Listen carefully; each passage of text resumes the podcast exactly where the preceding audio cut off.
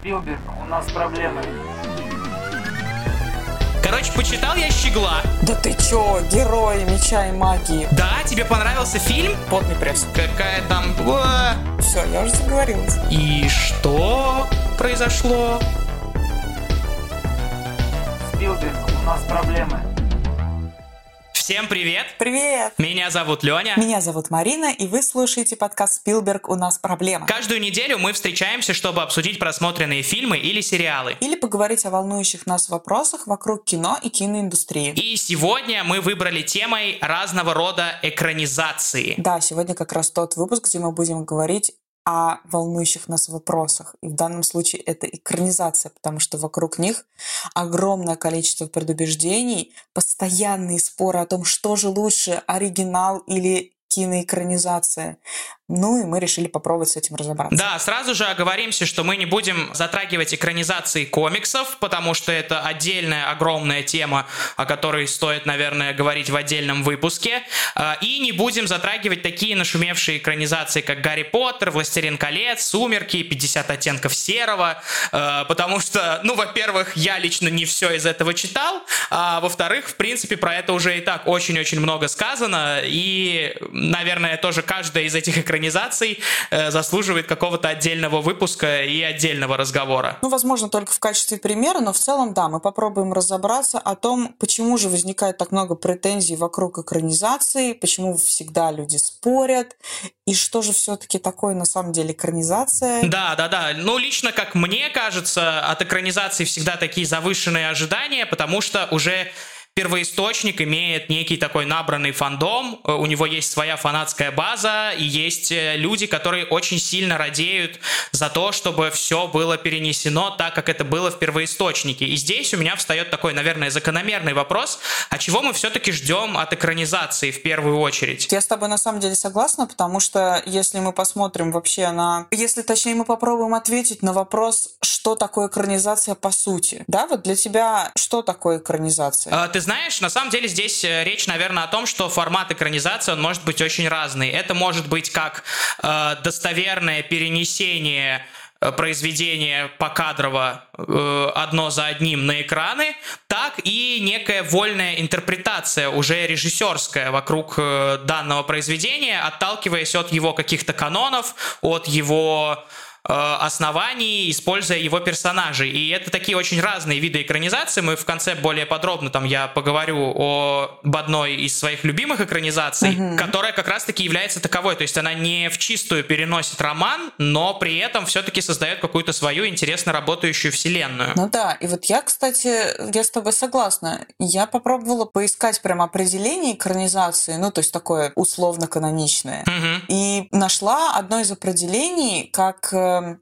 Экранизация — это произведение киноискусства, созданное на основе произведения другого вида искусства, литературы, драматургического и музыкального театра, включая оперу и балет. Угу. То есть в экранизацию включают вообще все. Но почему-то чаще всего люди связывают это с переложением именно... Подробным и подробным, покадровым. Да. У меня просто, мне кажется, что экранизации существует вообще трех видов. Ну, то, точнее как, можно сделать экранизацию, если мы разберем всю там все, что экранизировалось, их можно переложить на три вида. Угу. Ну, как бы, точнее, я бы сказала, три способа даже, а не виды экранизаций. Первый это как раз вот э, то, за что обычно претензии получают экранизации, это когда сделано, ну, то есть можно сделать экранизацию с пиететом и восхищением к книге досконально. Угу. Тут хороший пример как раз «Властелин колец», потому что Питер Джексон умудрился сделать идеальную экранизацию, которая там смогла сохранить и, и не только сохранить, но и передать дух книг вплоть там до мелочей, но и при этом рассказать доступные и внятные истории для тех, кто в руки-то Толкина не брал. Ну да, надо сказать, что «Властелин колец» — это один из таких примеров, вокруг которого, наверное, наверное, минимальное количество споров за счет, во-первых, целостной передачи, потому что все это снимал один режиссер, все это он снимал как большой проект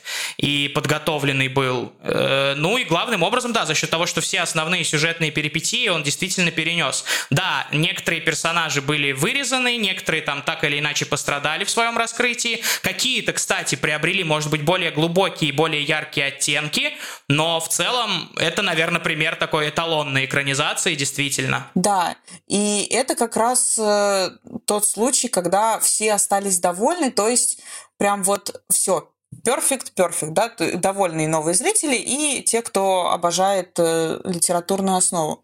А вот остальные э, случаи обычно вызывают много споров. То есть, э, опять же, второй э, способ сделать экранизацию, как мне кажется, это когда режиссеру есть что сказать. То есть, когда он хочет переложить литературную основу на экраны, но при этом ему есть что сказать. То есть здесь мне в первую очередь, честно говоря, возникает пример э, «Сияния» Стэнли Кубрика, угу. который далеко довольно-таки отошел от романа Стивена Кинга, э, при том, что в данном случае Кинг как бы не влиял никаким образом на создание. Ну, то есть и он отошел в той части, что касается сюжетов и героев, но при этом умудрился очень четко передать дух и эмоции, да, то есть ему он вот да, да, Кубрик да. хотел что-то сказать, он хотел что-то сказать по-своему и переложил, да, но остались, конечно, не все этим довольны и. Ну и включая самого Кинга, Тут есть очень забавная, кстати, история про вот эту вариацию сияния. Ведь существует еще одна вариация сияния, которая снималась уже под кураторством Кинга. Это мини-сериал, который там вроде бы 4 часа, что ли, он идет. Ну, может быть, чуть больше. Э, и да, оно, оно менее популярно, но его курировал сам Кинг. И, что забавно, э, не так давно вышел в премьеру фильм «Доктор Сон». Mm-hmm. Это продолжение «Сияния». И там Кинг тоже курировал и написание сценария, и, собственно, был консультантом во время съемок. И что забавно, что там визуальные отсылки все к Кубрику идут, а да. а не к тому мини-сериалу Кинга. И э, либо он переосмыслил э, за годы свое отношение к этому фильму, либо же он просто понял, что, ну, сдался под гнетом популярности кубриковской картины. Ну, просто, да, «Сияние Кубрика» все-таки стало культовой картиной. Классикой, да, да, мы, да, да. Мы про такое, я думаю, еще поговорим. И как раз вот э, третий, последний последний э, способ снять экранизацию, ну или точнее, как способ экранизировать вообще что-либо, mm-hmm. это когда хочется сделать и показать экранизацию, но сказать нечего.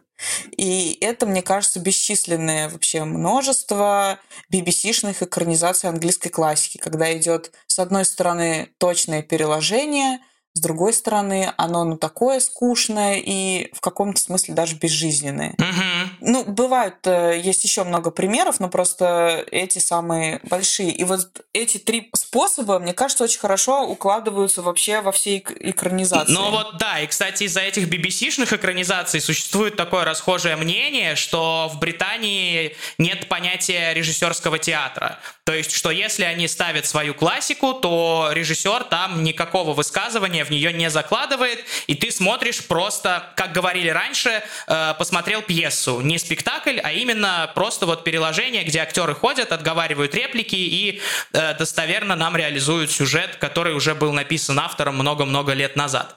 Э, мнение, на мой взгляд, ошибочное, потому что ну, мы прекрасно знаем, что среди британцев навалом режиссеров, которым есть что сказать, которые, у которых есть свой стиль и которые всегда готовы ярко высказаться. Да, ну да, слушай, я даже не знала про такое. Мне всегда казалось, что британская школа театра, она вообще одна из самых сильнейших. Вообще Но это в профессиональной среде есть, есть вот такое заблуждение. А, прикольно. И, кстати, да, тоже, что интересно, э, получается, что экранизация, да, это процесс переноса произведения на экран. Э, в режиссуре театральной есть такое понятие, как инсценировка. И на втором курсе, во втором семестре все режиссеры защищаются инсценировкой и получают mm. за нее свой режиссерский экзамен. И вот э, в театре, наверное, мнение все-таки более предвзятое, потому что там очень часто зрители от инсценировки требуют большой-большой достоверности и схожести с э, начальным литературным первоисточником. Э, а еще чаще, но это, наверное, тоже связано с экранизацией, со своими впечатлениями, ожиданиями и стереотипами стереотипами об изначальном литературном первоисточнике. Потому Ой. что, наверное, очень часто мы в экранизации хотим увидеть не столько даже безотносительное переложение литературы, сколько хотим увидеть э, свое собственное впечатление. То есть э, вот я читал, допустим, Анну Каренину, у меня есть определенное впечатление, и я жду, что режиссер экранизации э, воспроизведет мое впечатление именно. И что я такой, о, какой я молодец, я правильно понимаю классику. Ну да. А если я этого не вижу, то сразу там, ой, режиссер, вот это молодежь, ничего не понимает, какая там... Ну не только молодежь, а просто все ругаются на то, что никто не понимает великую и могучую книгу. Ну, кстати, если говорить про Анну Каренину, то Не Тут надо я, наверное, говорить про отношусь к, э, как раз-таки к плохой компании, потому что э, ни одна из экранизаций меня, ну, как сказать, не тронула настолько, насколько это сделал Роман, но, в общем-то, вина ли этой экранизации или вина моего восприятия, этот вопрос оставим открытым. Вообще говоря об экранизациях, э, всегда стоит помнить две вещи, мне кажется. Во-первых, Фильм, вообще проект, да, создание кинокартины — это совместная работа нескольких людей. Это сценаристы, режиссеры, продюсеры, а иногда бывает, что даже и студийные менеджеры. Угу. И каждый имеет доступ к, к производственному процессу и тем или иным образом влияет на историю, на сценарий, могут влиять там на какое-то переложение, они постоянно что-то договариваются, меняют, да, то есть это совместное производство, ну, так или иначе. И второе — это все-таки писатель и сценарист это разные профессии. Uh-huh. И эти люди работают по-разному. Если писатель ограничен только вот своей фантазией, то режиссер и сценарист э, все-таки рамками там бюджета, локациями, хронометражом, всякими разными дополнительными uh-huh. факторами, которые вообще, надо сказать, очень весомые. Да, да, безусловно. Плюс еще сценарист должен уметь балансировать. То есть он должен понимать, когда при работе над э, адаптацией а, надо проконсультироваться с автором, а когда отказаться от участия. Это вот э, обратно возвращаемся к Кубрику, да, mm-hmm. то есть, например, Кубрик отказался от участия работы с Кингом, вот, и у него как бы получилось что-то свое, потому что у него, он изначально хотел что-то свое, mm-hmm. а, вот, и тут, э, ну или опять же можно вспомнить, например, «Бегущий по лезвию» и «Бойцовский клуб», да, это экранизации, которые, ну, просто разительным образом отличаются от оригинала, но считаются при этом культовыми тоже. Да, да, да, да. И отсюда вытекает, на мой взгляд, на самом деле очень важный вывод и одна, наверное, из главных мыслей, которую мы сегодня изречем, что все-таки кино — это отдельный вид искусства. Да. И очень неправильно сравнивать фильм э, с книгой. Э, разумеется, сравнение напрашивается, но все же это не совсем не всегда корректно и уместно, скажем так. Разумеется, при создании экранизации учитывается огромное количество аспектов. То есть тут нельзя сказать так, что при экранизации вообще типа забьем на читателя, да, и все, и до свидания. Мы делаем отдельный проект. Разумеется, нет. Ну, мне кажется, как правило, но я просто не могу сейчас припомнить каких-то примеров, где бы прям, наверное, забивают на читателя в случае, когда экранизируют что-то не очень популярное. Например, знаешь, я сам не читал, но я слышал такое мнение, что, э, допустим, цикл романов «Дневники вампира» куда хуже, чем э, сериал, который был воплощен, да, и за счет того, наверное, что э, сам цикл романов не очень популярный, и пока сериал не появился, вообще никому он нафиг был не нужен, и никто его не читал, э, они себе позволяли, конечно же, определенные вольности. Наверное, как и в случае с любыми экранизациями, э, ну, не очень популярных э, штук. Ну, э, вполне возможно. Я вот это тоже, на самом деле, не читал, но все-таки при экранизациях учитывается много, вообще много и много факторов существует. Во-первых, потенциальная зрительская аудитория в разы больше читательской. Ну, может быть, в разы больше да, читательской. Да, да, вот здесь я с тобой абсолютно согласен. Мне кажется, это, в принципе, одна из основных целей, почему экранизация экранизации появляются, и почему экранизации это хорошо, потому что они популяризируют э, некие вещи, о которых вы бы, например, никогда не услышали и не узнали. Весьма да, вероятно. Да, и сценаристу в данном случае тоже нужно соблюсти точность первоисточника таким образом, э, чтобы не пострадала драматургия фильма при этом. Угу. То есть он как мы уже, да, то есть как вот мы с тобой уже обсудили, получается такая ситуация, что с одной стороны сценарист должен учитывать первоисточник и исследовать ему, но при этом у фильма эта драматургия, ну, немножко по-другому строится, и не зря, да, у фильма там, допустим, два часа хронометража, а книгу, извините, можно писать и в томах, и ну, ну общем, ну да, да, да, она да, и может писать, быть и абсолютно. Раз... Да. Бывает, кстати, наоборот, нужно умерить свой пыл к каким-то расширениям вселенных. Это типа того, когда первоисточник, например, не сильно объемный, а из этого пытаются сделать целую эпопею или сагу или еще что-нибудь. Это я сейчас, знаешь, апеллирую немножко к э, Хоббиту, потому что да! все-таки книга-то маленькая, а три фильма на три часа это ой как много. Я с тобой абсолютно согласен. Причем э, вот три фильма на три часа это супер много. Я честно тебе скажу, я с трудом досматривал Хоббита. Я помню, что э, даже на просмотр одной части мне казалось, что у меня уходит какая-то бесконечная пропасть времени, потому что я уже переделал все домашние дела, я уже уже сделал то, я уже сделал это, а фильм все не кончается и не кончается. Я думаю, да что же это такое? Он какой-то просто сумасшедший. При том, что я читал первоисточник, это э, прелестная, вообще очаровательная детская сказка, но суть в том, что фильм-то они попытались еще разбавить событиями Сильмариллиона, но mm-hmm. Сильмариллион это настолько сложное вообще литературное произведение, что впихнуть его в фильм с рейтингом PG-13, да, это тоже какая-то невероятная штука, это надо его как-то адаптировать. Ну и в итоге получилась очень странная солянка, э, где меня безумно радовало присутствие Кейт Бланшет, ну просто потому что мне очень нравится персонаж Галадриэли. И, и сама Кейт Бланшет, да-да-да, ее какое-то вот это вот э, простое величие, да, особенно в этом образе, что ей даже ничего не надо делать, и она уже такая великолепная. И, ну, как бы для меня, конечно, этот э, фильм не получилось спасти даже за счет нее, потому что ее там, ну, мало все-таки. Ну да, про Хоббита сейчас э, спорить не будем, потому что есть там и плюсы, и минусы, но тем не менее это тот пример, когда э, все-таки ну, можно было сделать, мне кажется, либо там один фильм, либо перейти немножко в другой э, формат, но это уже как бы у Питера Джексона была своя задумка. Тем не менее, такие вещи, как э, драматургия фильма, тоже должны учитываться. Да, да, конечно. При этом еще и интересы читателя учитываются очень часто, э, потому что за актерский состав могут и предъявить, если что.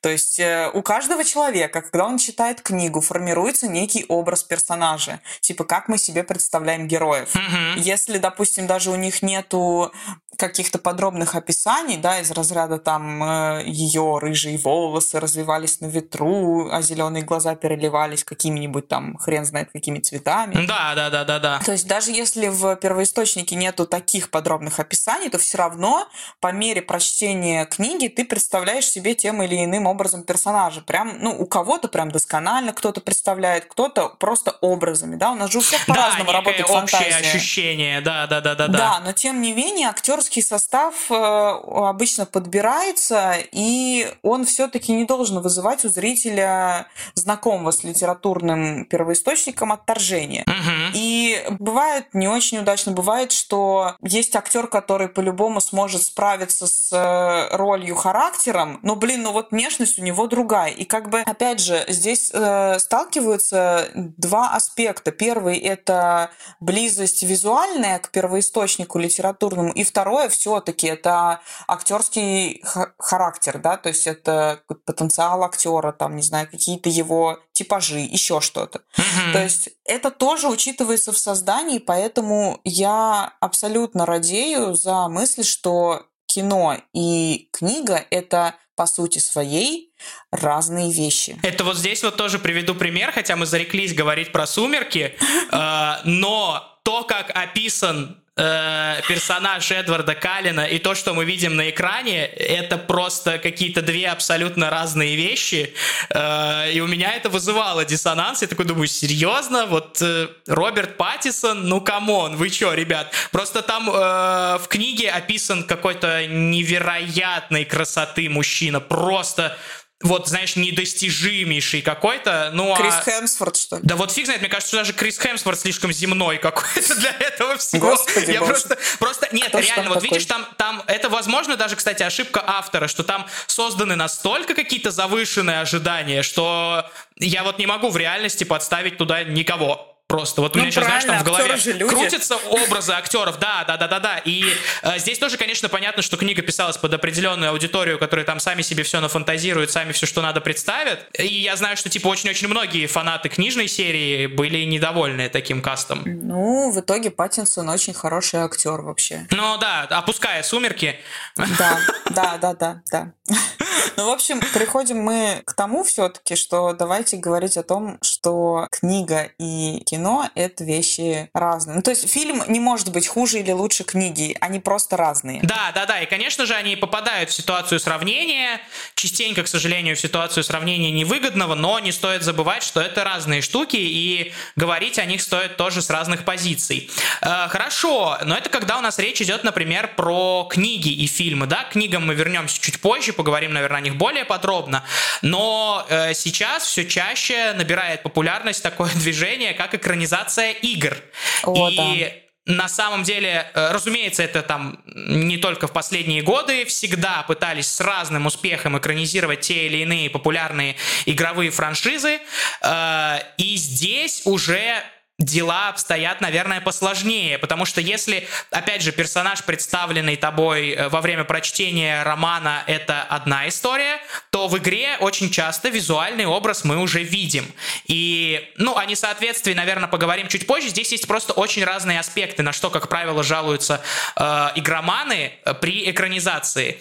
Э, очень часто жалуются на то, что дух игры не перенесли на экран, то есть, что вот я играл, я чувствовал одно, а при просмотре я этого уже не чувствую, да, Наверное, второе по популярности жалобы это как раз мискаст, то есть когда э, актер, исполняющий роль, не подходит визуально, не походит на тот образ, который транслировала игра.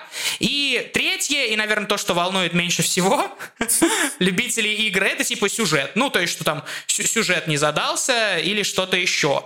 Да, здесь вот как пример, наверное, Э, одной из самых успешных экранизаций игр э, в плане переноса атмосферы и визуальных образов как раз-таки считается, как бы это ни было смешно, экранизация Mortal Kombat, которая там она 97-го или, ну, где-то вот с 97 по 99 где-то вышел этот фильм. И здесь именно, да, это очень старый фильм, Mortal Kombat 1, потому что во второй части там уже половина актеров не снимается, просто они отказались почему-то продолжать это все. Э, и в первой части там играет Кристофер Ламберт, Лин Линдон Эшби. Ну, то есть э, на тот момент они набрали, сумели набрать каст достаточно такой популярный. А, и что интересно, если смотреть этот фильм просто как фильм, ну вот в действительности по серьезу пытаться как-то к нему даже критически подходить, то он просто рассыпается, потому что это экранизация файтинга. Э, и как экранизация файтинга они справились. То есть там эффектные драки, их там много, они зрелищные, э, они ну, плюс-минус оправданы. И все это заключено в такой, ну, супер-пупер простецкий сюжет, да, э, такого боевичка. Я вот сейчас думаю, а как реально экранизировать Mortal Kombat так, чтобы это было не простецки. Ну, потому что я пытаюсь вспомнить, когда мы в это все играли, но это реально там выбираешь персонажа и файтишься. Ну, тут просто знаешь, что типа современный Mortal Kombat, он уже идет чуточку дальше, то есть там десятая часть, одиннадцатая, в них уже а, ну, можно да. пройти кампанию, то есть там прям есть типа сюжет, который развивается, они как-то стараются развивать тоже свой выдуманный мир. Э, ну, э, хотя, опять же, сюжет там очень простецкий, но тогда-то даже этого не было, и поэтому э, игру, в общем, очень часто хвалят за то, что им, типа, удалось перенести атмосферу вот этого ненапрягающего файтинга. То есть ты действительно смотришь этот фильм, и как бы, ну, ты понимаешь, что сцены сюжетные, они здесь, ну, как бы постольку поскольку.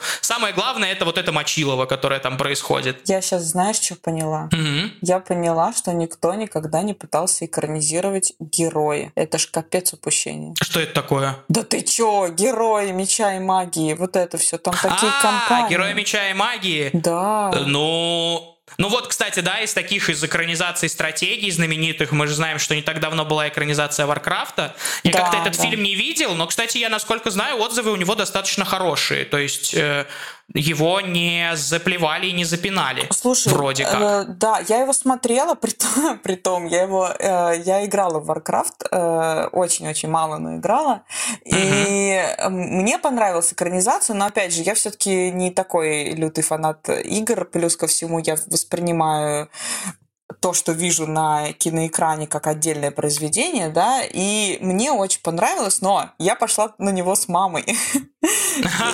И мама-то вообще, ну, как бы она даже не знает особо фабулу, ей так понравилось, это капец просто. Она говорит, ой, как классно, такой мир классный. Но а, Дункан молодец, он, э, Дункан Джонс, по-моему, зовут режиссера, и на самом деле фильм получился очень атмосферным, там передали все-таки и конфликт главный, основной, да, который есть в игре. Мгм. И передали атмосферу, ну, опять же, но при этом не было тотального следования основе какой-то Каноном. канонам, да, я очень не люблю я каноны. Вот это вообще, конечно, такая тема больная, потому что э, все вот эти литературные, иногда даже литературные каноны не устраивают читателей. То есть у каждого человека, мне кажется, что каждый зритель и читатель волен формировать свой канон. Вот если тебе нравится что-то, да, то пусть для тебя это будет, ну, приятно, хорошо, но сформируй ты свой. Мгм. Н- Не обязательно называть э, универсальным каноном то, к чему в итоге привел автор. Ну, то есть это просто финал. Финал книги, финал игры, финал фильма, да. Вот. Ну, допустим, да, там Mortal Kombat считается успешным таким с точки зрения именно экранизации атмосферы, что ли, которая была там вот в тех играх, в, в тех файтингах, да. А, Одна тоже из таких, ну, вроде как э, общепринято успешных экранизаций, это «Обитель зла». Ой, да. И тут, разумеется, говорят всегда все про первую часть, потому что там начиная... Ну, кстати, мне вторая часть фильма тоже нравится, но начиная с третьей, там начинает происходить какое-то совсем безумие. Э, Элис наделяет какими-то там невероятными вообще способностями просто, э, которые то работают, то не работают. То есть, по факту, в третьей части уже она обладает таким уровнем способностей, что она могла бы одна все зарешать, но почему-то вот она использует их раз в фильм, а то и даже там и раз в два фильма. Но э, суть даже не в этом. Э, Здесь интересный пример экранизации, что, по сути, они взяли игровой мир, да, то есть они взяли вот эту вселенную обители зла, они Мгм. взяли эту корпорацию Ракун Сити, да, ой, город Ракун Сити и корпорацию Umbrella. И сделали в этом сеттинге другую историю. То есть они написали цельный сценарий, который не повторяет сюжет ни одной из игр. И более того, в первой части, если я не ошибаюсь, там даже нет игровых персонажей. То есть это все, по сути, история про... Ну, такая альтернативная история, но в сеттинге этой игры. Э, Это уже потом они начинают добавлять каких-то известных персонажей, которые есть, э, с которыми ты можешь пересечься в самой игре, и стараться делать фильмы более похожими на игру, и, возможно, отчасти из-за этого они посыпались впоследствии. Слушай, в принципе, мне кажется, что это очень хороший выход, потому что если взглянуть э, основополагающе, да, игры по большей части, окей, неиссякаемый источник какой-то информации, персонажи там постоянно развиваются, постоянно выходят какие-то обновления, усовершенствования, сюжеты развиваются постоянно. Мгм. И если ты на данном этапе делаешь, ну, что-то, да, следуя вот этим пресловутым канонам и тому, как прописаны персонажи внутри игры, то, ну, это какая-то такая, знаешь, ловушка, опять же, потому что все равно, опять же, возвращаемся к тому, что будут сценаристы, будут режиссеры, будут продюсеры, будет хронометраж, локации, бюджет, и т.д. и т.п., да? И вот эта идея взять за основу сеттинг игры, да, Мгм. И сделать на его базисе совершенно другой сторителлинг и другую историю, и, ну, там, вообще просто что-то по-другому, но в концепции этого мира, мне кажется, это очень выигрышная стратегия. Да, да, да, да, я с тобой абсолютно согласен, и я понимаю, что первая «Обитель зла» — это вообще, наверное, прям один из таких моих любимых фильмов, одна из любимых ролей Милы Йовович, э, и, ну, как мне кажется, сейчас, да, хотя я давненько этот А фильм пятый элемент. не видел, ну, «Пятый элемент», конечно, тоже прекрасен. Я же не сказал, что самая любимая роль, я сказал, одна из любимых. Да, да, да, да, да. И э, как мне кажется, вот сейчас, да, если смотреть э, в прошлое, то, ну, там, наверное, достаточно все-таки у нее такой феминистический образ. Она такая боец, сама за себя Ну да. постою, сама все зарешаю. И э, во многом этот фильм, наверное, был еще новаторским, потому что это, если я не ошибаюсь, это одна из первых вселенных, где концепцию зомби-апокалипсиса связывают с наукой, а не с просто каким-то там непонятным воскрешением мертвых. Ой, вполне возможно. Потому что до этого зомби это были живые мертвецы, а здесь это некий вирус, который всех поглотил и А, поработил. Ну, кстати, да. А я еще, знаешь, о чем сейчас подумала? Я подумала о том, что, если я не ошибаюсь, в играх вообще очень часто женские персонажи довольно такие сильные и феминистические, да, Да. потому что это вот э, в кино, это как бы, что называется, последняя м, тенденция последних времен. Но когда, например, я была маленькая, я помню, там моими любимыми персонажами были типа там Зена и Мулан, и, в общем, угу. все из женских персонажей, которые супер-пупер сильные.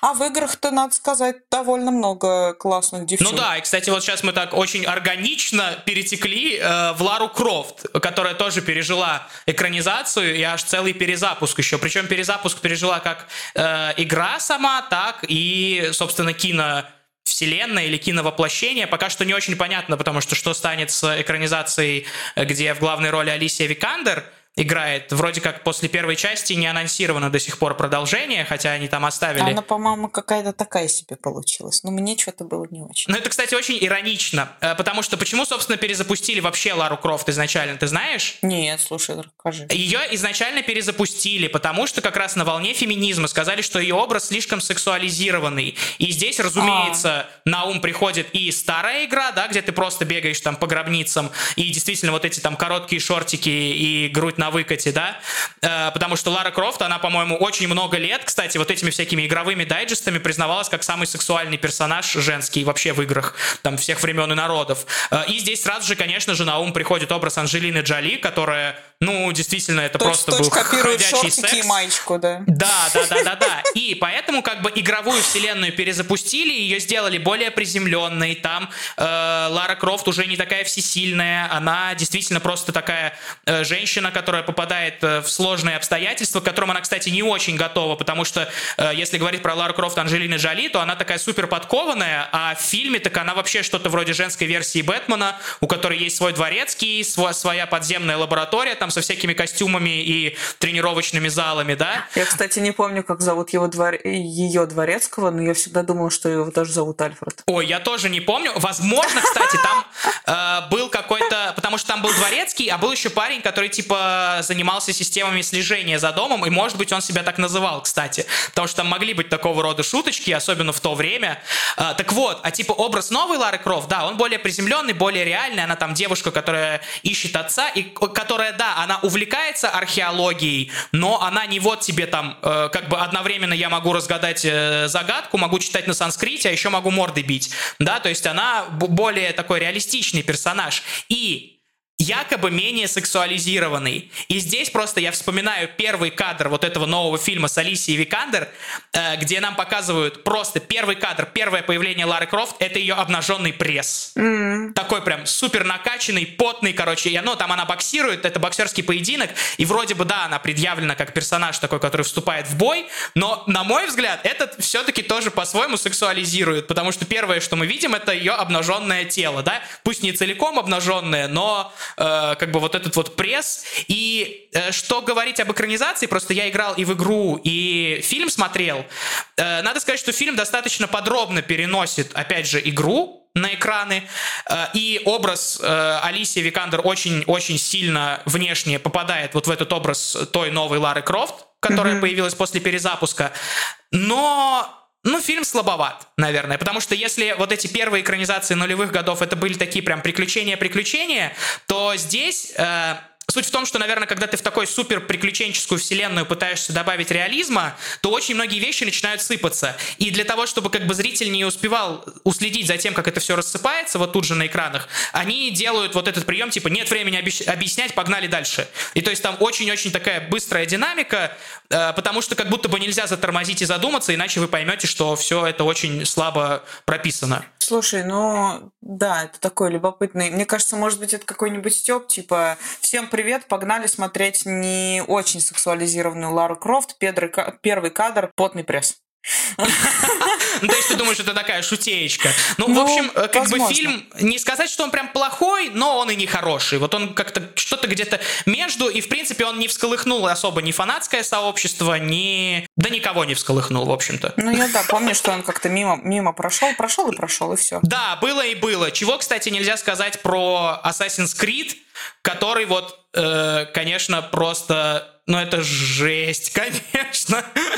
А мне Ты смотрела этот фильм? Да, мне понравилось. Да, тебе понравился фильм? Угу. Ну, и мне просто, понимаешь, я как бы увидела, я понимаю, что там много чего сделали, опять же, не как в игре, но, опять же, вот эти каноны, то есть я смотрела просто на фильм, как на отдельное произведение. Мне очень нравился Майкл Фасбендер в главной роли, как, ну, то есть как э, человек, которого выбрали на роль этого ассасина. Мне mm-hmm. очень понравилось, как они сделали анимус и вообще все взаимодействие с тем, как он становится ассасином. Ну и как бы мне понравился прыжок веры, поэтому... Ну, слушай, я тут, наверное, стал тоже жертвой ожиданий, потому что я не могу назвать себя фанатом игровой серии. Наверное, в Assassin's Creed я в сумме за всю свою жизнь играл, ну, минут 30. Ну, я тоже не фанат, То есть, как бы я типа знаю концепт, но э, не скажу, что я сильно погружен во вселенную. Но при этом до этого от этого же, от этого же режиссерско-актерской компашки, да, Курзель, Котияр, Фасбендер, от них выходил Макбет, да. который мне очень понравился. Просто я смотрел его, я наслаждался каждым кадром, я пересматривал его несколько раз. Это и визуальное наслаждение, и атмосферное наслаждение, и музыка там это потрясающая играет. Ну, в общем, это просто этот фильм, он меня покорил, учитывая еще, что я как бы имею отношение к театру, и как сильно я радею за то, чтобы там у пьес были свои какие-то достойные киноверсии. И я ожидал, ну, чего-то такого же уровня, и тут вот я стал пленником своих ожиданий, потому что Assassin's Creed, ну, он все-таки, конечно, послабее, чем Макбет. Тут, наверное, я думаю, никто спорить не станет. Спилберг, у нас проблемы. А, мы начали уже тему игр, и я бы хотела сказать о том, что все-таки интеграция игр в кинематограф набирает э, потихонечку пока обороты, mm-hmm. но мне кажется, она и будет их набирать, и будут какие-то... Мне почему-то сейчас хочется сказать либо какие-то кросс-работы, либо какие-то коллаборации, но это совершенно не так, это... Но это интересно, да, потому что диффузия, и... диффузия действительно происходит, вот, да, и сценарии игр, они становятся все более кинематографичными, особенно консольных игр, э, Э, ты уже играешь. И более того, да, э, технология motion capture, она уже позволяет реально живым актерам отыгрывать э, игровых персонажей и да. делает твое проживание, твой опыт очень-очень таким, ух, как это сказать, погруженным. Ну, то есть есть на самом деле несколько примеров разных интеграций, когда, например, ну, опять же, да, выходила не так давно игра, которую делал Хидео Казима Death Stranding, и там, в свою очередь, играл и Мэтт Микельсон, и помимо него еще были актеры. Просто я помню постер с Мэтсом почему-то сейчас. И, ну, то есть, это, опять же, интеграция актерской игры в игры. Потому что всем так или иначе нравится видеть в играх э, довольно узнаваемые и любимые лица, да, и они отыгрывают персонажей. Mm-hmm. И те же самые, те же самые актеры, да, которые играют в играх, там тот же самый Детройт, мы потом этих актеров можем где-то еще увидеть, такие, а, о, Конор, о, Маркус. Да, я понимаю, что, кстати, я им, типа, неосознанно сопереживаю всегда. Теперь, если я вижу их э, на экране... А есть вот обратная сторона, э, это когда фильмы начинают делать так, чтобы ты мог выбирать, как в игре, как делает персонаж. Тут, опять же, ну, можно вспомнить Брандашмега, да, Черное да, зеркало. Да, да, да, да, Netflix. Но вот э, ты мне как раз рассказывал, что надо подписку иметь было на Netflix для того, чтобы да, ты выбирал. Да, для того, чтобы этот фильм именно посмотреть, как он задумывался, чтобы ты сам мог делать выбор за персонаж, это нужно иметь подписку на Netflix. Ну, собственно, так как они являются авторами этого продукта и Но создателями, логично, они да. имеют право за это просить деньги, конечно. Да. А мы, мы пираты тут все. Ну, Окаянные. Да-да-да, мы нехорошие. Но э, на самом деле идея очень классная, и у меня был опыт с, с таким фильмом. Это был не Брандашмык, я Брандашмыга просто так смотрела, но э, был в свое время на Комик-Коне, по-моему, в 2017 году, Комик-Кон Раша. Там была презентация фильма «Ночная игра». Это швейцарско-британский фильм. Mm-hmm. Это триллер, это триллер-криминал. И нам на презентации показали 30-минутный, по-моему, кусок. И перед тем, как э, смотреть фильм, мы должны были скачать приложение специальное, угу. загрузить его. Там, правда, был конфликт с этим приложением у людей, у которых была платформа Windows, но что ж тут поделать. Ну, вот. да. Для 2016 года это уже, знаете ли, хорошо. И мы скачали все приложения, и в течение 30 минут, пока мы смотрели фильм, были небольшие паузы, и мы выбирали внутри приложения, как должен поступить персонаж. Алгоритм просчитывал наиболее популярный ответ, и э, персонаж поступал так, как, ну, большинству хочется. А, и в контексте, например, того же там расследования, детектива, убийства, еще чего-то, это очень любопытный опыт, э, потому что ты вроде как ты влияешь еще на персонажа. То есть не, стирается граница немножко между кино и фильмами, и ты э, сидишь и вместо того, чтобы просто реально орать, не ходи туда, а там делай что-нибудь другое, что ты вот дурак идешь там в ту сторону, не ходи туда. Mm-hmm. Вот, ты уже такой, так, не ходить, не ходить, сидишь, тыкаешь в телефон, не ходить. Ну, надо сказать, что это да, вот это вот свобода выбора, свобода воли, и типа когда э, массовый голос зала решает, что делать персонажем, она даже в какой-то мере проникла в театр, потому что я однажды имел удовольствие смотреть вот такой вот интерактивный спектакль, который ставился на паузу прямо во время действия, и зрители э, там, ну только там были шарики, и там предлагалось всегда два выбора, типа сделать то, сделать это. И там зрители шариками голосовали за какой вариант, что сейчас будут для них играть актеры.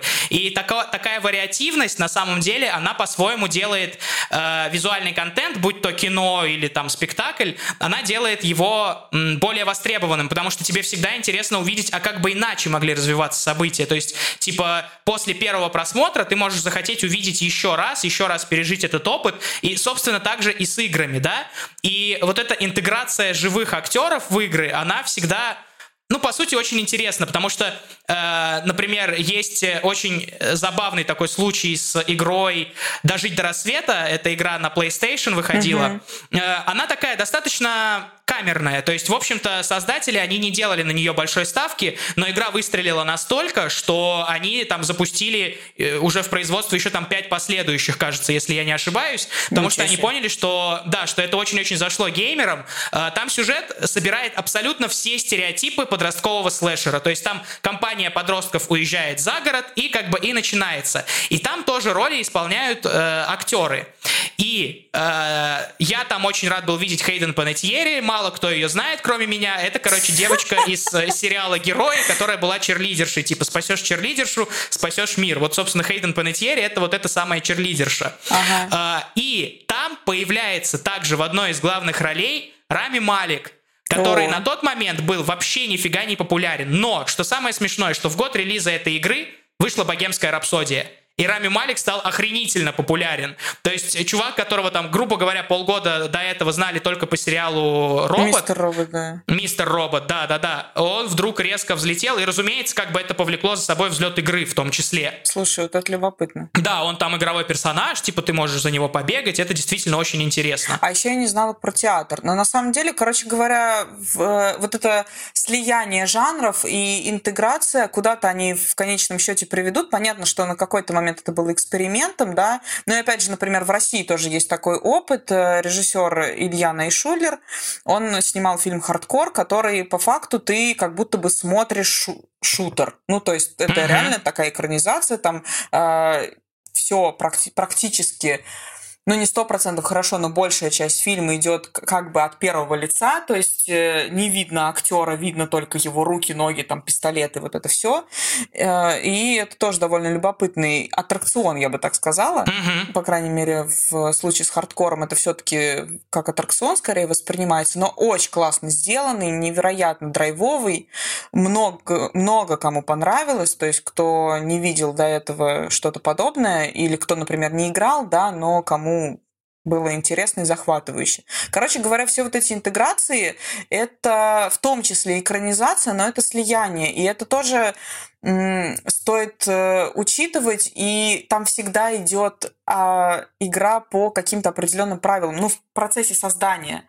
То есть, э, так или иначе, экранизация игры на фильм или э, когда фильм перекладывают на игру, да, то есть за основу, мне кажется, такое тоже, если поискать, есть, да, когда, например, какие-то персонажи очень сильно понравились, и из этого... А, господи, Гарри Поттер, например, да, про него тоже игру делают. А, ну да, да, конечно, есть много игр. Производные какие-то все равно равно идет э, все по каким-то алгоритмам, все это прописывается, которые делаются по другим правилам. Да, ну и даже очень часто, кстати, тоже уже, уже существуют какие-то там, э, так сказать, скандалы или моменты, где игр, игровая студия не поделила что-то с актером, потому что есть э, очень известный пример в игровом мире, он связан с игрой The Last of Us, Uh-huh. Дело в том, что образ главной героини Элли, он изначально срисовывался с актрисой Эллен Пейдж.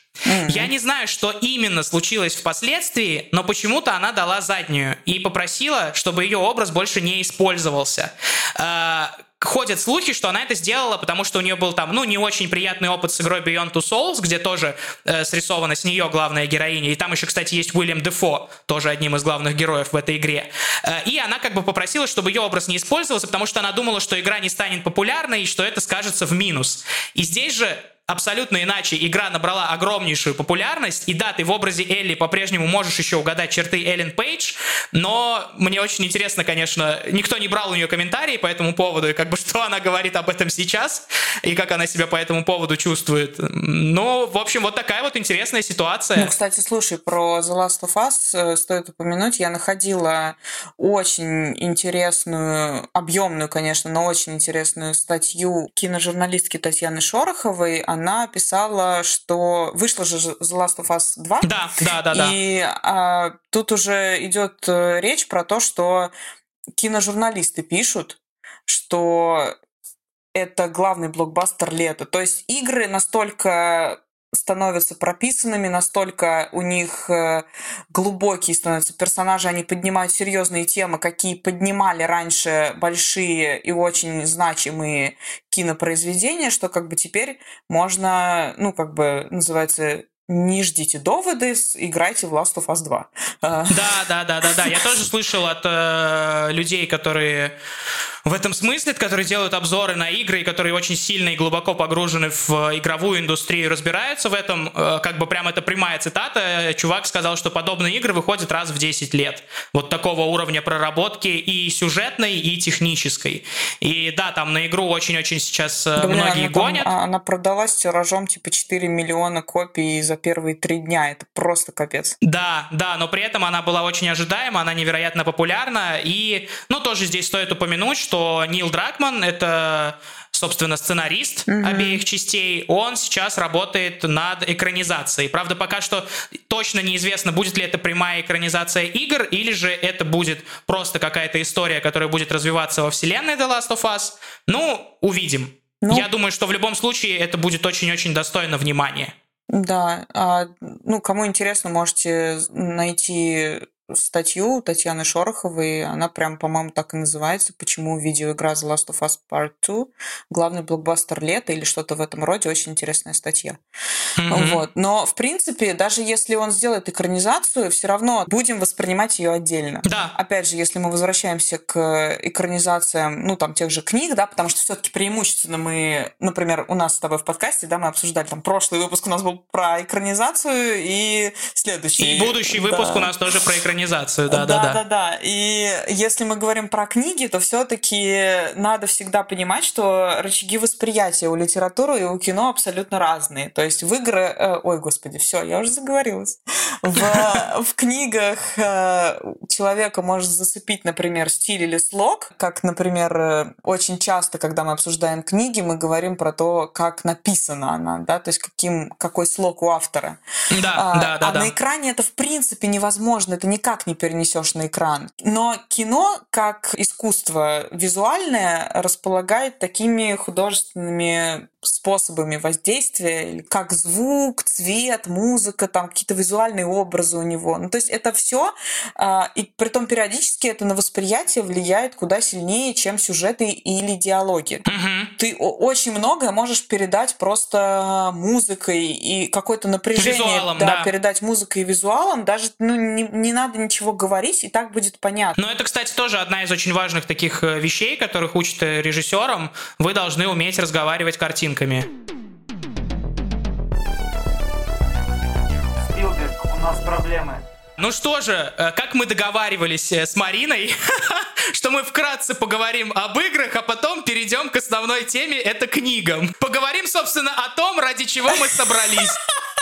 Говори. Ну, я на самом деле э, тут себе составил списочек каких-то удачных, на мой вкус, и не самых удачных экранизаций. Э, с чего начнем? Ты молодец. У меня, кстати, нет такого списочка. Давай говоря, я, может, по ходу, кстати, что-нибудь вспомню. Окей, давай начнем с такого, с чего-то шумного. Я вчера Опа. вспомнил, что Здравствуйте. Код да Винчи Дэна Брауна Это же тоже книга. Это действительно, ну да. Которая впоследствии стала фильмом.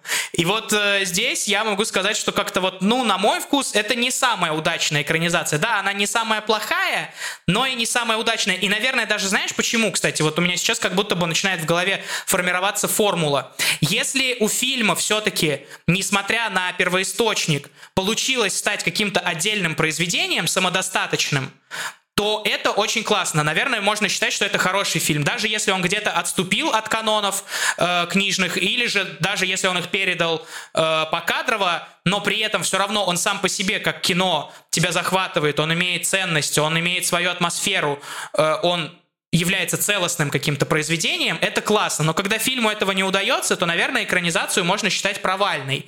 Э, вне зависимости, опять же, от того, насколько досконально он переносит сюжет романа. И вот с «Кодом да Винчи», как мне показалось, ну, не очень получилось. Все-таки у фильма стать каким-то самостоятельным произведением, несмотря на то, что книга на момент выхода фильма уже была культовой, и фанбаза-то была подогретая вообще-то. Но я что-то не могу вспомнить ни одного человека, который бы говорил, что он пищал от кода да Винчи. Честно говоря, да, это довольно спорная экранизация, а я вспомнила обратную сторону. Мне просто кажется, что очень часто литературная основа для режиссера это что-то вроде вдохновения. Ну, то есть они не следуют прям строго. Иногда это довольно такая зыбкая почва, и бывает, что неразличимо в итоговом произведении, потому что...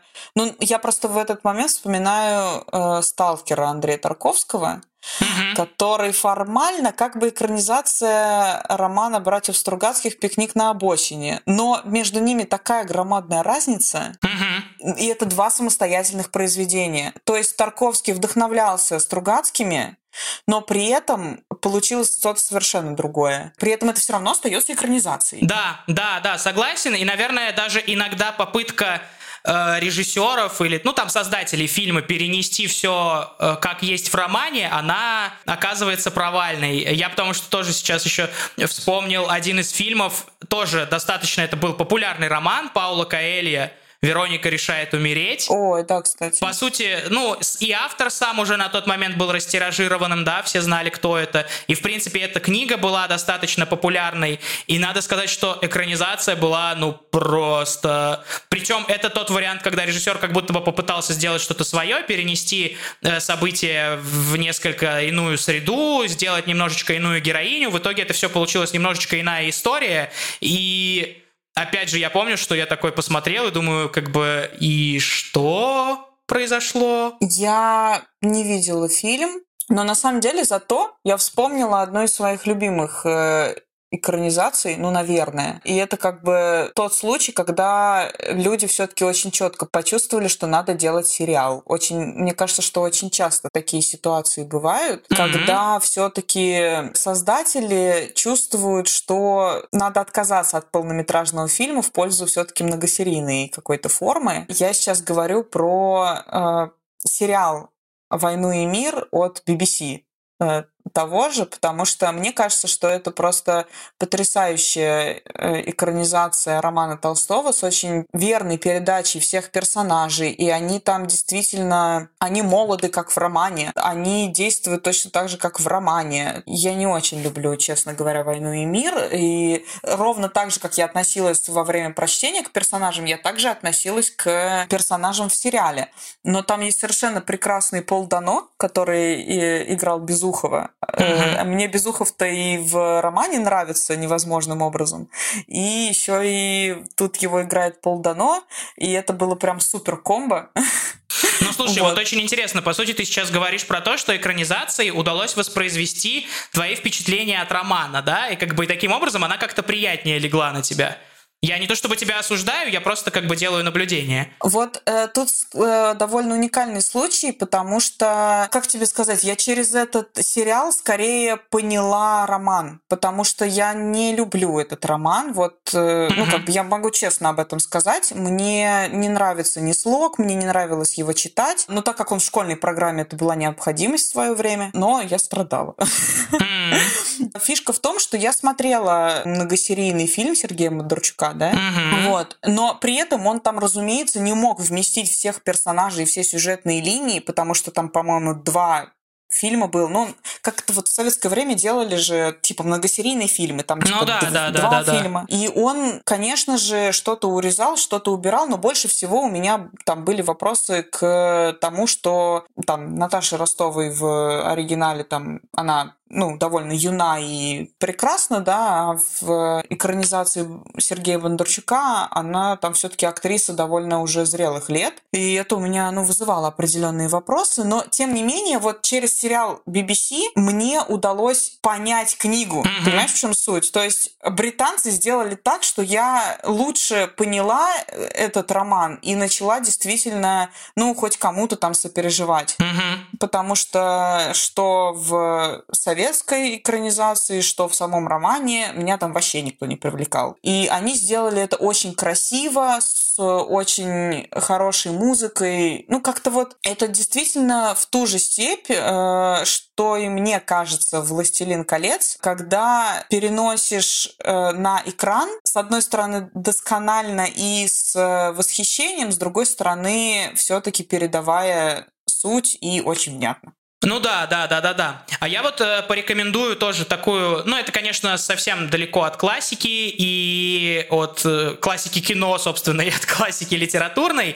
Э, есть такая французская писательница Анна Гавальда, она пишет, как правило, такие сентиментальные романы, но они по-своему очень обаятельные, трогательные. Вот есть у нее такой роман «Просто вместе», который экранизирован был французами, собственно, там в главных ролях Одри Тату и Гийом Кане. И ну, надо сказать, что вот это тот э, самый случай, когда мне понравился и первоисточник, и экранизация. Хотя они там местами и различаются, да, потому что тоже они не стали экранизировать вообще абсолютно все. Но в целом вот эта общая атмосфера какая-то и трогательность этих персонажей, э, им удалось ее перенести из книги на экран, и это очень-очень ценно и очень здорово. То есть вот я прям здесь, это тот случай, где я могу рекомендовать и фильм, и книгу. Так, а еще что у тебя? Но еще мы с тобой не так давно говорили про Щегол. Блин, Щегол это тоже, как мне кажется, тот случай. Ой, когда надо было отказаться от полнометражного формата. И сделать э, сериал? Да, это вот э, в ту же степь, что «Золотой компас». Вот помнишь, был фильм «Золотой компас»? Mm-hmm. По, там, по-моему, роман «Темные начала», так называется. Да, и... или это цикл даже романов, если не ошибаюсь. Это, это цикл, да. И вот сейчас как раз выходил на, на медиатеке, по-моему. Ну, пока я смотрела просто на медиатеке. Также называется «Темные начала» сериал. Mm-hmm. Там играет Джеймс Маковый. Вот про, там совсем чуточку, но тем не менее. Очень хороший получился сериал, а фильм получился не очень. И вот мне кажется, «Щегол» тоже требовал больше времени, чем двухчасовой формат.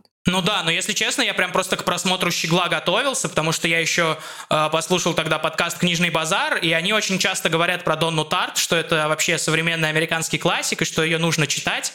И э, когда я узнал, что выходит фильм, я думаю, ну окей, я сначала прочту роман, потом посмотрю фильм, у меня будет вообще там какая-то невероятная совокупность впечатлений, при том, что трейлер фильма меня, вот трейлер фильма, тоже очень иронично, меня прям трогал до слез. И я прям такой думаю, блин, ну это по-любому что-то, что меня перевернет. Короче, почитал я «Щегла» и не понял, вокруг чего, собственно, весь шум. А, потому что, как мне показалось, это такая осовремененная и частично упрощенная версия преступления и наказания э, в плане того, что да, главный герой ведет не самый благочестивый образ жизни и постоянно находится в борьбе с самим собой и э, вот на грани того, что он не понимает, бросить ли ему это или ему продолжать жить так. Э, и вот эти вот угрызения совести вечные. Только даже мне кажется, что даже у Достоевского они как-то покороче описаны и по м- собраннее, что ли, как-то емче, вот, mm. то в этом случае «Щегол» это, ну, действительно, да, это такое эпическое полотно, потому что оно там захватывает э, несколько лет жизни персонажа, и мы видим, как он растет, как он взрослеет, мы видим, что с ним происходит, но при этом сопереживание как-то это не вызывает, но это мы оставим, да, про сопереживание мы когда-нибудь еще поговорим. Но суть в том, что когда я посмотрел фильм, я понял, что он в действительности не отражает толком романа, и я представил что если бы я его смотрел, не читая романа, я бы вообще не понял, что там происходит. Почему так? Почему чем вообще, где мотивация, что, зачем. И у меня сложилось впечатление, что то есть я для просмотра этого фильма должен прочитать роман, и в итоге меня еще и типа, в общем-то, не тронет особо. Ну вот, ну честно сказать, несмотря на такой яркий каст фильм, ну, проходной. Ну да, он на самом деле там собрал вообще много претензий в свою сторону. Наверное, именно потому, что Донна Тарт считается современным классиком. А, много кто любит ее стиль. Но, опять же, мне кажется, что Щегол был бы хорош в, в какой-то многосерийной форме, ну, хотя бы в формате мини-сериала. Ну да, да, может быть, у него бы получилось как-то получше. И еще один фильм, который я прям могу смело порекомендовать, это экранизация цикла романов Урсулы Легуин. Цикл романов этот называется у нее «Сказание о земноморье» или цикл о земноморье, по-разному его называют. И где-то там в нулевых э, выходил фильм под названием «Маг земноморья». И сначала я посмотрел этот фильм, а уже после я познакомился с романами, потому что, ну, мне фильм показался очень-очень классным, э, хотя, на самом деле, пересматривал я его очень давно, и, ну, он дешевенький, то есть э, там видно, что как бы на сильный размах э, денег не было, но они постарались сделать максимум из того, что у них есть, поэтому, в общем и целом, ну, достаточно захватывающая, интересная картина, она, опять же, такая волшебная, э, я большой фанат «Властелина колец», и поэтому как бы для меня вот эти вот все фэнтезийные вселенные, они по-своему дороги. И, значит, я посмотрел этот фильм, а уже позже, там, в более таком осознанном возрасте, я прочитал романы, и вот здесь надо сказать, что разница просто разительная, э, потому что Фильм, он все-таки более такой попсовый, упрощенный, там достаточно подробно пересказана первая часть, но уже последующие романы там искажены просто до неузнаваемости, потому что, э, ну вот этот основной цикл, он состоит из трех романов э, «Маг земноморья», «Гробница Атуана» и «На дальних берегах». Ого. И вот начиная с «Гробницы Атуана» просто все меняется, потому что, значит, в «Маге земноморья» там тебе показывают э, замечательных монахинь, которые молятся, чтобы не, не раскрылась какая-то там дверь, за которой живет вселенское зло, и вот они своими молитвами сдерживают эту дверь. Ну, в общем-то, история такая известная. Угу. Что мы видим в гробницах Атуана? Мы видим религиозный культ, состоящий только из женщин, которые поклоняются богу-королю, там так это и называется, бог-король, которые совершают человеческие жертвоприношения. И вот эта главная героиня, которую в фильме играет э, Кристин Кройк, на тот момент у нее была такая нарастающая популярность, но которая, к сожалению, не наросла никуда. И она такая совершенно, ну, она такая очень красивая, нежная, и здесь она отражена как такая просто чистый и невинный цветок. Значит, главная героиня воспитывается верховной жрицей там, вот в этих гробницах. И одной из основных ее обязанностей, пока она еще не стала полномерной жрицей, является выбор казни. То есть, каким образом они казнят там следующую жертву для того, чтобы принести это жертвоприношение богу-королю. И надо сказать, что главная героиня Урсулы Лигуин — это вообще не вот эта вот светлая божий одуванчик девочка. И Урсулу Лигуин саму по себе считают очень такой феминистической авторкой, на самом деле, там для своего времени, хотя она писала это в конце 20 века, все эти романы. И главным образом, потому что вот в третьей части у нее уже развивается женский образ, то есть вот эта героиня из второй части, которая вырывается из этого культа, э, она удочеряет там э, брошенную девочку, которая там с очень сильными физическими увечьями, и она ее воспитывает, при этом она находится в конфликте там со всей деревней, в которой она живет на тот момент. И вообще уже фэнтези становится, ну, таким очень-очень условным фэнтези, то есть ты как будто бы действительно читаешь про проблемы какой-то э, женщины, да, живущей в глубинке, которая вот борется там с общественным мнением неодобрительным и с какими-то прочими-прочими вещами. По сути, это очень здоровские романы, но надо понимать, что экранизация все-таки она делалась для другого, и там, конечно же, нет вот такой вот э, глубины и такого разрыва, но при этом все же фильм, на мой взгляд, неплохой, и посмотреть его можно. Это как такой пример м, достаточно интересного такого фэнтези. Слушай, очень прикольно. А ты почему-то, когда начал говорить, я вспомнила про не фильм, но я вспомнила про аниме «Сказание земноморья». Вот, да, да, да. Это, это тоже одна из экранизаций. Это да. же Миядзаки, да? Это, это Гора Миядзаки. Не Хаяо, это Гора Миядзаки, сын его. Ну вот он вдохновлен тоже вот этими романами, вот этими ее циклами. Просто Очень дело прикольно. в том, что в цикле еще есть повести. Я повести не читал, я читал только романы,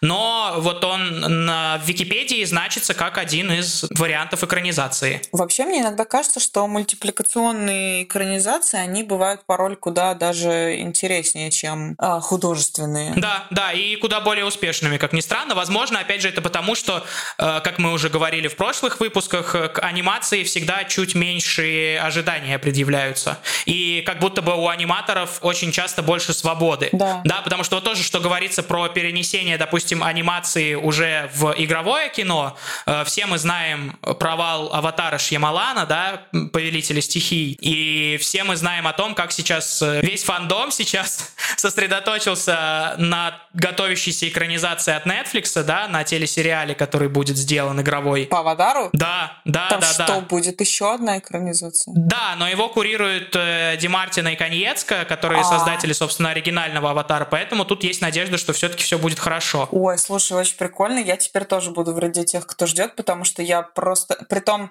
я очень люблю Аватар, но я совершенно без ума от Коры, именно от продолжения. Мне безумно Мгм. очень она нравится. Как-то я даже больше кайфанула от нее, чем от Анга.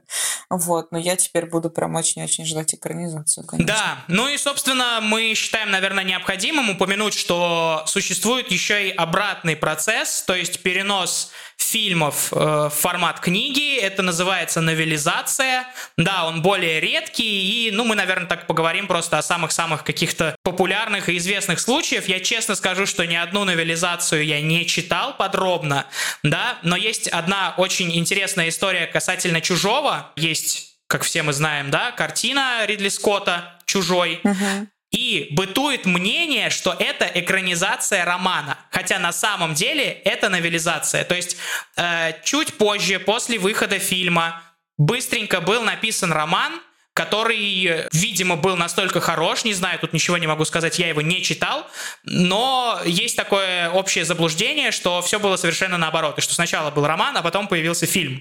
И надо сказать, что этот же автор, он продолжал следовать за фильмами и переносить в книги все последующие части, вплоть, по-моему, до Прометея. Это все один и тот же автор, который смотрел эти фильмы и переносил это все в романы. Нужно тоже отметить, э, чем, наверное, новелизация отличается от фанфикшена, да? Если фанфик, он просто вдохновлен фильмом или сериалом, берутся герои, они могут переноситься в какие-то альтернативные вселенные, э, в альтернативные события и прочее, и прочее, то новелизация — это все-таки такой подробный перенос как раз-таки фильма в формат романа. Я знаю про случай с э, фильмом «Форма воды» Гильермо Дель Торо. Есть новелизация? Насколько я понимаю, да, что его, Ого. его можно изучать теперь еще и в литературной форме. Ну, то есть вот эту историю. А она от самого Дель Торо или... Насколько я, ну, насколько я понимаю, да, но это можно прочекать, но, по-моему, да. Ну просто да, я знаю, что Дель Торо писал роман, э, цикл романов «Штамм», а потом он сам же его экранизировал. Ну там до определенного момента, потом он почему-то перестал.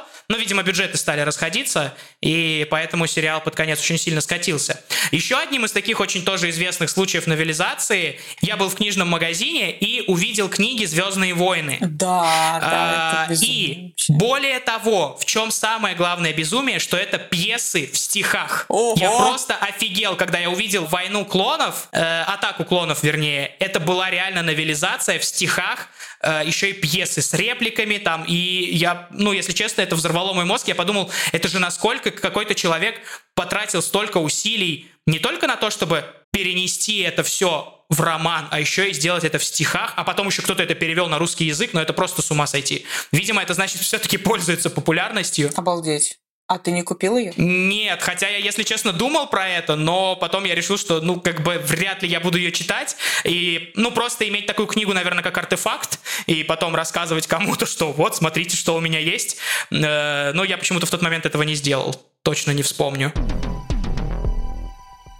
Подводя итог, все-таки мы, наверное, голосуем за то, чтобы ну, как бы не сравнивать литературный первоисточник с его киноверсией, что ли, или там, не знаю, телеверсией. Мгм. И больше всего, наверное, не стоит доказывать с пеной у рта, что книга лучше или наоборот. Ну, то есть это отдельное произведение, и оценивать его надо по законам кинематографа в первую очередь, а не литературы. Совершенно верно, да. И понимать, что тот спектр впечатлений, который вы получаете от книги, не равен тому спектру впечатлений, который вы можете получить от потенциальной экранизации. Да, все-таки не зря у премии «Оскар» есть две номинации за адаптированный сценарий и за оригинальный сценарий. Да, там, между прочим, ребята разбираются. Ну, что же, с вами были Леня и Марина. И подкаст Спилберг «У нас проблема». Подписывайтесь на нас в Apple Podcast, Google Podcast, на Spotify. На Яндекс Музыке и во Вконтакте, а также у нас есть группа, где вы можете с нами пообщаться. Слушайте нас на любой удобной для вас платформе. Ставьте нам оценки, пишите отзывы и рассказывайте о нас друзьям. До скорой встречи. Пока-пока. Спилберг, у нас проблемы.